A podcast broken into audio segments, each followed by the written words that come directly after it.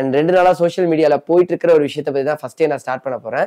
ரஜினி அவர்கள் காலில் வந்த விஷயம்லாம் நிறைய மீம்ஸ் எல்லாம் போட்டாங்க. அதுக்கப்புறம் அவருக்கு வந்து ஒரு விளக்கம் கொடுத்துட்டாரு ஏர்போர்ட்டுக்கு வெளியே. அந்த விளக்கம் சரிதான்னு நினைக்கிறீங்க ரஜினி மாதிரியான ஒரு புகழ்பெற்ற மனிதர் வந்து இன்னொருத்தர் காலில் விழும்போது பார்த்தீங்கன்னா அதுக்கு வந்து பார்த்தீங்கன்னா வேறொரு அர்த்தங்கள்லாம் வந்துடும் பொதுவாகவே சன்னியாசிகள் சாமியார்களை பார்த்தா. நான் காலில் விழுந்துருவேன் கடந்த காலத்தில் விழுந்திருக்கேன். அது வந்து எனக்கு புதுசு இல்லை அப்படிங்கிற மாதிரி அவர் சொல்லியிருக்காரு.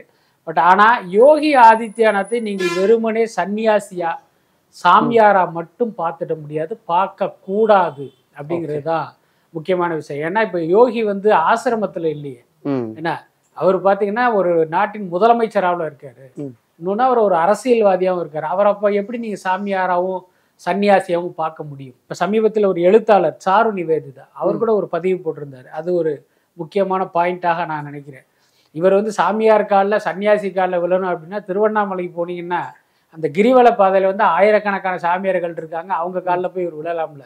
இவர் விழமாட்டாரு. சாமியார்களோட அதிகாரமும் சேர்ந்து இருக்கிறவங்க காலில் தான் இவர் விழுவார் அப்படிங்கிற மாதிரி அவர் சொல்லியிருந்தார். கிட்டத்தட்ட அது ஒரு வேலிட் பாயிண்டாக தான் நினைக்கிறேன். எல்லாத்துக்கும் மேல யோகி ஆதித்யநாத் மீது எத்தனை குற்றச்சாட்டுகள். எத்தனை வழக்குகள் இருக்கு அவர் எப்படிப்பட்டவர்? So, அப்படிப்பட்ட ஒரு காலில் போய் இவர் ஜஸ்ட் லைக் தட்னு விழுந்துட்டு அதுக்கு ஒரு வந்து ஒரு விளக்கமும் சொல்றது வந்து எப்படி ஏற்க முடியும்? சரி திரைப்படங்களுக்குள்ள வரலாம் சார். ஜெயிலர் படம் பார்க்கும்போது தமிழ்நாட்டில் மட்டும் இல்லாம கர்நாடகாவும் கேரளாவும் கிட்டத்தட்ட ஐம்பது கோடியை கிராஸ் ஆக போகுதுங்கிற ஒரு நியூஸ் வருது.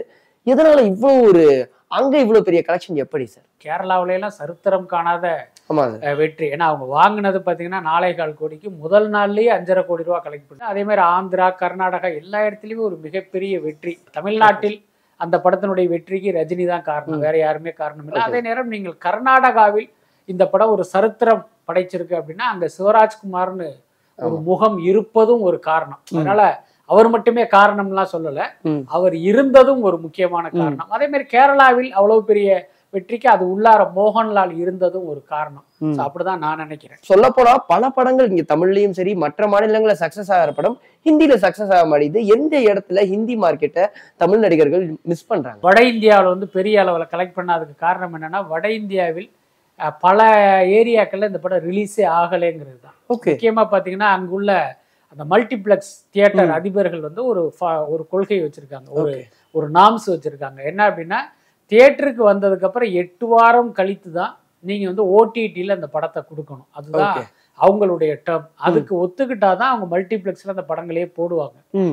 ஆனா ஜெயிலரை பொறுத்த வரைக்கும் அஞ்சு வாரத்திலேயே அல்லது ஆறு வாரத்திலேயே அது ஓடிடியில் வரப்போகுது. அதனால பாத்தீங்கன்னா ஜெயிலருடைய இந்தி வருஷனுங்கிறது பெரிய அளவுல அங்க தியேட்டருக்கு போகல. ஓகே. ஸோ அதுவும் பாத்தீங்கன்னா இந்த படத்தினுடைய வட இந்திய வசூலுடைய பின்னடைவுக்கு முக்கியமான. இது ஒரு பக்கம். ஜெயிலரை தவிர்த்து விட்டு பொதுவாகவே தமிழ் ஹீரோக்கள் ஏன் பாலிவுட்ல போறதில்லை அப்படின்னா இப்ப இவங்க எடுக்கிற படத்தை நீங்க என்னதான் ஹிந்தியில டப் பண்ணி விட்டாலும் இது வந்து ஒரு மதராசி படம் அப்படிங்கிறது பளிச்சுன்னு வந்து அந்த ஆடியன்ஸுக்கு தெரிஞ்சிடும் இப்ப நீங்க ஒரு கேஜிஎஃப் ஒரு பாகுபலி எல்லாம் பாத்தீங்கன்னா நீங்க அந்த மாதிரி பிராண்டிங் பண்ண முடியாது. இப்ப. கேஜிஎஃப் எல்லாம் நீங்க என்ன வேணாலும் சொல்லலாம். ஏன்னா அதுக்குள்ளார ஒரு சஞ்சய் தத்துன்னு ஒருத்தர். இருக்காரு. இந்த கதை வந்து துபாயில நடக்கும் அங்க நடக்கும் இங்க நடக்கும் பாத்தீங்கன்னா அதை நீங்க ஒரு இந்தி படம்னு கூட அவர்கள் ஈஸியாக நம்ப. வச்சிட முடியும். ஆனா தமிழ் படத்துல வந்து அந்த சிக்கல் இருக்கு. லியோ படத்தை எடுத்துக்கிட்டா சஞ்சய் தத் அவர்களும் இருக்காங்க அனுராக் கஷ்யப்பும் உள்ள வந்திருக்காங்க. இந்த லியோ படம் இந்த ஹிந்தில இருக்கிற அந்த தாக்கத்தை வந்து கிரியேட் பண்ணுமா? அந்த படத்தினுடைய கதை பார்த்தீங்கன்னா ட்ரக் மாஃபியா பத்தின ஒரு கதை. இப்போ பொதுவாகவே இந்த ட்ரக் மாஃபியா அப்படிங்கும்போது இது எல்லாருக்குமே பரிச்சயமான ஒரு சப்ஜெக்ட் தான். நீங்க தெலுங்கு ஆடியன்ஸுக்கு கொடுத்தாலும் அவங்களுக்கும் இந்த சப்ஜெக்ட் வந்து ஒரு பரிச்சயமான விஷயமா தான் இருக்கும். அதே மாதிரி தான் பாலிவுட்டுக்கும். அதுக்கேற்ற மாதிரி இவங்க காஸ்டிங்கே இந்த மாதிரி பண்ணிட்டாங்க. எல்லாத்துக்கும் மேல லியோ படத்தினுடைய கதைக்களம் வந்து காஷ்மீர். முதல்ல இந்த படத்தினுடைய படப்பிடிப்பை இவங்க மூணாறுல தான் பிளான் பண்ணாங்க. ஆமா சார். ஏன்னா மூணாறுல பிளான் பண்ணி கிட்டத்தட்ட எந்த இடத்துல செட் போடணுங்கிறது வரைக்கும் அவங்க டிசைட் பண்ணிட்டாங்க. கடைசி நேரத்துல என்ன பண்ணாங்க? டப்புன்னு காஷ்மீருக்கு எடுத்துட்டு போயிட்டாங்க. என்னன்னா நான் நினைக்கிறது என்னன்னா இது ஒரு பேன் இந்தியா படமா எடுத்துட்டு போகணும். அதற்கான ஒரு பேக் டிராப் அப்படின்னா ஹிந்தி மக்களுக்கு ரொம்ப ரொம்ப ஒரு பரிச்சயமான இடம் காஷ்மீர். ஸோ அதனால நிச்சயமா முந்தைய தமிழ் படங்களை விட லியோ படம் நார்த் இந்தியாவுல முக்கியமா பாலிவுட்ல இந்த படம் வந்து ஒரு மிகப்பெரிய அளவில் வசூல் பண்ணுவதற்கு வாய்ப்பு. அண்ட் ஜெயிலர் படம் இவ்வளவு பெரிய வெற்றி அடைஞ்சிருச்சு. ஆனா அதை இண்டஸ்ட்ரி ஹிட்னு சொல்லலாமா? ஒரு திரைப்படத்தை பார்த்தீங்கன்னா ரெண்டு தராசுல அளக்கணும். என்னன்னா வெற்றி படமா தோல்வி படமா? அது ஒரு தராசு. ஓகே. அதுல வந்து இது வெற்றி படம். ஓகே ஓரமா வச்சுட்டு இன்னொரு தராசை எடுங்க. இது நல்ல படமா சமூகத்தை கெடுக்கிற மோசமான படமான்னு பார்த்தீங்கன்னா ஜெயிலரை பொறுத்த வரைக்கும். நல்ல படம் கிடையாது. அது வந்து ஒரு மோசமான படம் தான் உதாரணத்துக்கு பார்த்தீங்கன்னா அந்த கதையை வந்து ஒரு வரியில நீங்க சொல்லி பார்த்தீங்கன்னா ஒரு காவல்துறை அதிகாரி வந்து ஒரு ஊழல் பேரில் ஒரு சிலை கடத்தல் கும்பலோட கை கோர்த்துட்டாங்கிற கடுப்புல அந்த போலீஸ் அதிகாரியுடைய அப்பாவே தன்னுடைய மகனை வந்து கொலை பண்றாரு. இதான கதை. அந்த அப்பா எப்படிப்பட்டவர்? ரொம்ப நேர்மையானவரா இருந்திருக்காரு. இல்லையே. அவரே பாத்தீங்கன்னா ஒவ்வொரு ஜெயில்ல உள்ள கிரிமினல் சோடையில அவர் வந்து நட்பு வச்சிருக்காரு. இவர் இந்த இவருடைய ஆபரேஷனுக்கே அவங்களுடைய உதவியை தானே நாடுறாரு. அப்ப நீங்க பண்ண அதையே தானே உங்க மகன் பண்ணியிருக்கான். அப்ப அவனை மட்டும் கொலை பண்றீங்கன்னா உங்களை யாரை கொல்றது? அப்படி ஒரு கேள்வி இருக்குல்ல. அதனால அந்த படத்தை பொறுத்த வரைக்கும் சமூகத்துக்கு வந்து ஒரு நல்ல கருத்தை எடுத்து வந்த படம் கிடையாது. ஒரு. மோசமான கருத்தை தாங்கி வந்த படமா தான் நான் பாக்குறேன் இப்போ ஜெயிலர் வந்து மிகப்பெரிய ஒரு வெற்றி பெற்றுச்சு. ஒரு பக்கம் இண்டஸ்ட்ரி ஹிட்னு டாக் இருந்தாலும் இன்னொரு பக்கம் அதுக்கான டாக்கும் கம்மியா தான் இருக்குது. அப்படி பார்க்கும்போது லியோ எந்த மார்க்கெட்டை டார்கெட் பண்ணுது? இல்ல லியோவை பொறுத்த வரைக்கும் உங்களுக்கு தெரியும்ல. லோகேஷ் கனகராஜுக்கு இன்னைக்கு பாத்தீங்கன்னா ஒரு மிகப்பெரிய ஃபேன் ஃபாலோவிங் ஆமா சார். முக்கியமா அந்த டி டூ கே கிட்ஸ் எல்லாம் வந்து அவர் வந்து பயங்கரமா கொண்டாடிக்கிட்டு இருக்காங்க. கிட்டத்தட்ட அவர் படங்களுடைய டார்கெட் ஆடியன்ஸ் கூட டூ கே கிட்ஸ் தான். ஸோ கிட்டத்தட்ட அவரும் அதை புரிஞ்சுக்கிட்டாரு. ஸோ நம்ம படத்தை கொண்டாடுவது இவங்க தான். இப்போ இவர்களுக்கு பிடித்த மாதிரி நம்ம ஒரு சப்ஜெக்டை கொடுக்கணும்னு தான் அவர் தொடர்ந்து பண்ணிட்டு இருக்காரு. கிட்டத்தட்ட பார்த்தீங்கன்னா ஜெயிலர் படத்திலும் அதே மாதிரியான வன்முறை இருந்தது. இன்னும் சொல்ல போனால் ஜெயிலர் படத்தை இந்த அளவுக்கு வெற்றி பெற வைத்தது டூ கே கிட்ஸ் தான். அவங்களுக்கு பார்த்தீங்கன்னா எந்த கொள்கையும் கிடையாது கோட்பாடும் கிடையாது. படம் நல்லா இருக்கா? ரத்தமா இருந்தா என்ன இதா இருந்தா என்ன? ஓகே அப்படிங்கிற மனநிலையில அவங்க இருக்காங்க. லியோ படத்தை ஜெயிலரை விட ரெண்டு மடங்கு வெற்றி பெற வைக்க போகுது இவங்க தான். அதை வந்து. நம்ம இப்பயே உறுதியா சொல்லலாம். ஓகே. இன்னொன்னு பாத்தீங்கன்னா இப்ப லோகேஷ் கனகராஜ் விக்ரம்னு ஒரு மிகப்பெரிய வெற்றியை கொடுத்திருக்காரு. அதுக்கப்புறம் விஜய் தொடர்ந்து வெற்றி அடைந்து இன்றைக்கு இளைஞர்கள் மனசுல ஒரு பெரிய இடத்துல இருக்காரு. ஸோ இந்த காம்பினேஷன் அப்படிங்கும்போது நிச்சயமா ஒரு மிகப்பெரிய ஹிட் அடிக்கிற ஒரு படமா இது இருக்கும். ஃபோர் ஏஎம் ஷோஸ் பத்தி நான் கேட்கணும்னு நினைச்சேன். ஜெயிலர் படம் சன் பிக்சர்ஸ் படம் இருந்துமே அதுக்கு வந்து ஸ்பெஷல் ஷோஸ் அரேஞ்ச் பண்ணப்படல. ஆனா லியோக்கு அரேஞ்ச் பண்றதுக்கான வாய்ப்புகள் இருக்கா? கேட்பாங்களா அரசு? ஜெயிலர் படத்துக்கே கிடைக்காத போது லியோக்கு மட்டும் எப்படி கிடைச்சிரும். இன்னொன்னு விஜய் பாத்தீங்கன்னா திமுக அரசுக்கு எதிராக. கம்பு சுத்துவதற்கு தயாராகிட்டு இருக்காரு. அப்படி இருக்கும்போது அவருக்கு இப்படி ஒரு சிறப்பு காட்சிக்கு அனுமதி கொடுப்பாங்களா அப்படிங்கிறது ஒரு டவுட் தான். அதே நேரம் விஜய் வந்து அரசியலுக்கு வரதா பூச்சாண்டி காட்டிக்கிட்டு இருக்காரு. அவரை கொஞ்சம் ஆஃப் பண்ணணும்னா ஒரு அதிகாலை காட்சிக்கு அப்படி பர்மிஷனை கொடுத்து வைப்போம்னு நினைக்கிறதுக்கு வாய்ப்பு இருக்கு. ஏன்னா இப்ப திமுக அரசை பொறுத்த வரைக்கும் பெரிய ஒரு உத்தமமான அரசா சொல்ல முடியாது. அவர்களும் சுய லாபத்தின் ஒரு கணக்கின் அடிப்படையில் பல விஷயங்களை பண்ணிட்டு இருக்காங்க. அந்த மாதிரி பர்மிஷன் கொடுப்பதற்கும் வாய்ப்பு இருக்கு. அதை. வந்து நிச்சயமா நம்ம மறுக்க முடியாது. இந்த மாதிரி ஷோஸ் பெர்மிஷன் கொடுக்கறதாலையும் பேசுறதாலையும் விஜய் அவர்கள் கொஞ்சம் அமைதியாகிறதுக்கான வாய்ப்புகள் இருக்கா? இருக்குமா? இப்படி ஒரு சிறப்பு காட்சிக்கு அனுமதி கொடுக்கறதுனால அவர் ஆஃப் பண்ணி எல்லாம் உட்கார வைக்க முடியாது. இன்னொன்னு அப்படி அனுமதி கொடுத்தால் அதன் மூலம் வருகிற லாப நஷ்டம்ங்கிறது தயாரிப்பாளரை சேர்ந்தது. அது விஜயுடைய வீட்டுக்கு வரப்போறது இல்லை பட் என்னன்னா அதை தள்ளி போடுவதற்கு வாய்ப்பு இருக்கு. இப்பயே அந்த மாதிரியான இப்ப ரெண்டாயிரத்தி இருபத்தி நாலு மக்களவை தேர்தல் வரப்போகுது. அந்த நேரத்துல இவர் உள்ள வந்து குட்டையை குழக்காம குழப்பாம இருக்கணும். அதனால ஒரு ரெண்டாயிரத்தி இருபத்தி ஆறு வரைக்கும் அது தள்ளி வைப்பதற்கு வாய்ப்பு. நடிகர்கள் ஒரு அரசியலுக்குள்ள வரும்போது யாராலையுமே எம்ஜிஆர் அவர்கள் அளவுக்கு நினைச்சு நிக்க முடியல அதுக்கான காரணம் என்ன?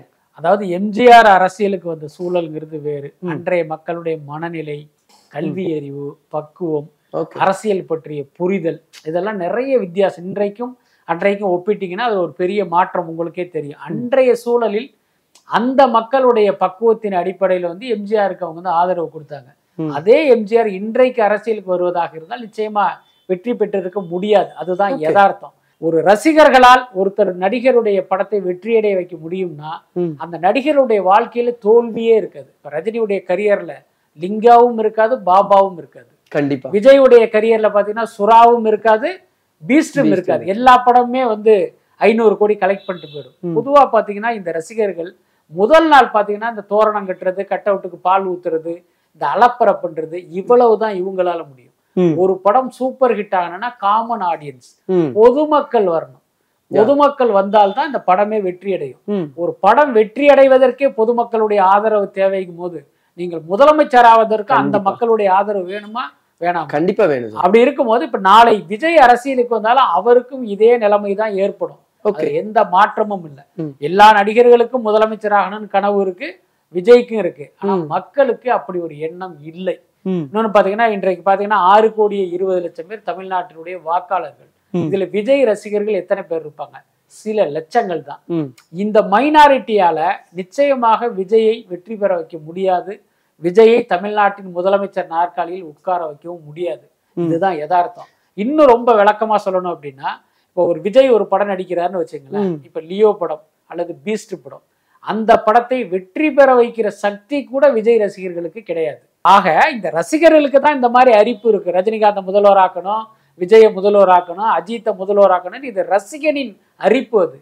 எந்த மக்களும் ஒரு நடிகன் என்னை நாடாளன்னு யாரும் கூப்பிடல யாரும் கேட்கவும் இல்லை. அதனால விஜய் அரசியலுக்கு வந்தாலும் அவருக்கும் தோல்விதான் பரிசாக கிடைக்கும். இன்னும் சொல்லப்போனா அவருடைய கட்சி பல தொகுதிகளில் டெபாசிட்டை இழக்கும். இதெல்லாம் நடக்குதா இல்லையான்னு பாருங்க. இந்த காணொலியை கூட அப்படி கட் பண்ணி விஜய் ரசிகர்கள் பத்திரப்படுத்தி வச்சுக்கலாம். நாளைக்கு தேர்தல் வந்ததுக்கு அப்புறம் ம். இந்த மாதிரி நடந்திருக்கா இல்லையாங்கிறத அவங்க பார்க்கலாம். நடிகர்கள் அப்படின்னு வந்து ஒரு அந்தஸ்துக்கு வந்துட்டாலே அரசியல் ஆசை வந்துருது. அது தானா அமைதா? இல்ல யாராவது உள்ள இருந்து சொல்லுவாங்க அரசியலுக்கு இல்ல போயிருக்கு அப்படி கிடையாது. ஆக்சுவலி பாத்தீங்கன்னா நடிகர்கள் என்ன நினைக்கிறாங்க அப்படின்னா திரையுலகை பொறுத்த வரைக்கும் கருப்பு பணத்தில் தான் இயங்குது. அதுல. மாற்றமே இல்லை. சமீப காலமாக அதில் ஒரு சின்ன சேஞ்ச் இருக்க தவிர ஒரு பாத்தீங்கன்னா ஒரு நூறு கோடி சம்பளம் வாங்குற நடிகர் வந்து பத்து கோடி தான் கணக்குல காட்டுறாரு தொண்ணூறு கோடியை கருப்பு பணமா வச்சிருக்காரு அப்போ இந்த நடிகர்கள் கருப்பு பணமா அதிகமா வச்சிருக்காங்கங்கிறது வருமான வரித்துறைக்கு தெரியும் அப்போ நீங்க வெறும் நடிகனா இருந்தா அரசின் எந்த துறை வேண்டுமானாலும் எந்த நேரத்தில் வேண்டுமானாலும் உங்க வீட்டு கதவை தட்டுவாங்க ம். ஆனா நீங்கள் ஒரு அரசியல்வாதியா மாறிட்டா உங்ககிட்ட வரமாட்டாங்க நம்மளை கொண்டாடுவதற்கு வந்து ஒரு மிகப்பெரிய கூட்டம் ம். அப்படி ஃபார்ம் ஆயிடுச்சு. அப்ப இந்த கூட்டம் வந்து நிரந்தரமா நம்மளை கொண்டாடிக்கிட்டே தான் இருக்க போகுது. அப்ப நம்ம இவர்களுடைய ஆதரவை வைத்து. அரசியலுக்கு வந்துட்டா நமக்கு ஒரு ஆட்சி அதிகாரம். ஏன்னா அதிகாரம்ங்கிறது தான் எல்லாத்தை விட உயர்ந்தது மிகப்பெரிய பணத்தை விட அதிகாரம் தான் இங்க உயர்ந்ததா இருக்கு. அப்ப அந்த அதிகாரத்தை கைப்பற்றணும்னு நினைக்கிறாங்க.